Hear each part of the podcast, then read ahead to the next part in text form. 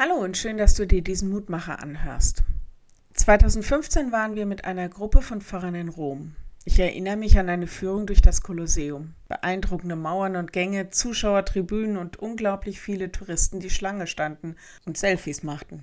Ich erinnere mich, wie Paare romantische Hochzeitsbilder machten und ich erinnere mich an meine Irritation darüber.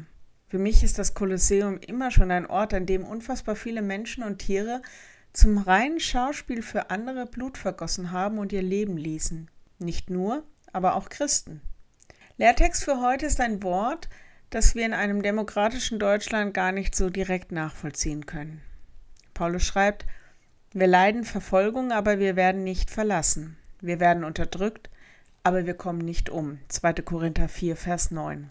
Es geht im Grunde im Gesamtzusammenhang darum, dass er sagt, menschliches Leben ist immer angefochten, immer begrenzt und Leiden und Gebrochenheit und Sterben gehört dazu.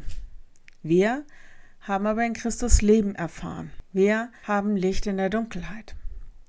Heute möchte ich an all jene Geschwister erinnern, die in vielen Ländern dieser Welt bereit sind, für ihren Glauben zu leiden, die tatsächlich bedrängt und verfolgt werden. Das fängt mit Ungerechtigkeit an, Benachteiligung in Beruf und Ausbildung und das endet tatsächlich mit Anschlägen auf Kirchen, ungerechtfertigten Haftstrafen, Folter, Hinrichtung, Mord. Wenn ein Glied leidet, dann leiden alle anderen mit, sagt Paulus an anderer Stelle. So nehme ich auch den heutigen Lehrtext aus einem anderen Blick wahr. Wenn du magst, lade ich dich ein, noch mit mir zu beten.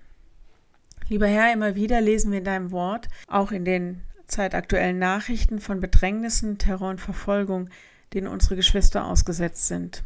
Wir bitten dich heute ganz besonders für sie, dass du ihnen in ihrer Anfechtung Hilfe und Schutz bist. Schenke ihnen deine Gegenwart, dass ihr Glauben und ihr Vertrauen an dich stark sind und dass sie deinen Weg mitgehen können. Danke für ihren Mut und ihre Gradlinigkeit und ihr Bekenntnis. Lass uns das ein Vorbild sein, dass auch wir mutig uns zu dir bekennen, selbst wenn das bedeutet, dass wir manchmal unbequeme Situationen aushalten.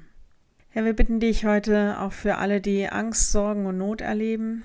Wir bitten dich, dass sie in dir jemanden haben, der ihnen beisteht und mit ihnen gute Wege geht.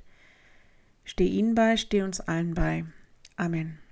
Ja, gestern gab es leider bei der Gottesdienstaufnahme technische Schwierigkeiten. Das tut uns leid. Entschuldigt bitte, wenn ihr dadurch keinen Gottesdienst hören könnt. Wir hoffen, nächste Woche klappt das alles wieder. Morgen aber ein neuer Mutmacher. Bis dahin, bleibt behütet. Tschüss.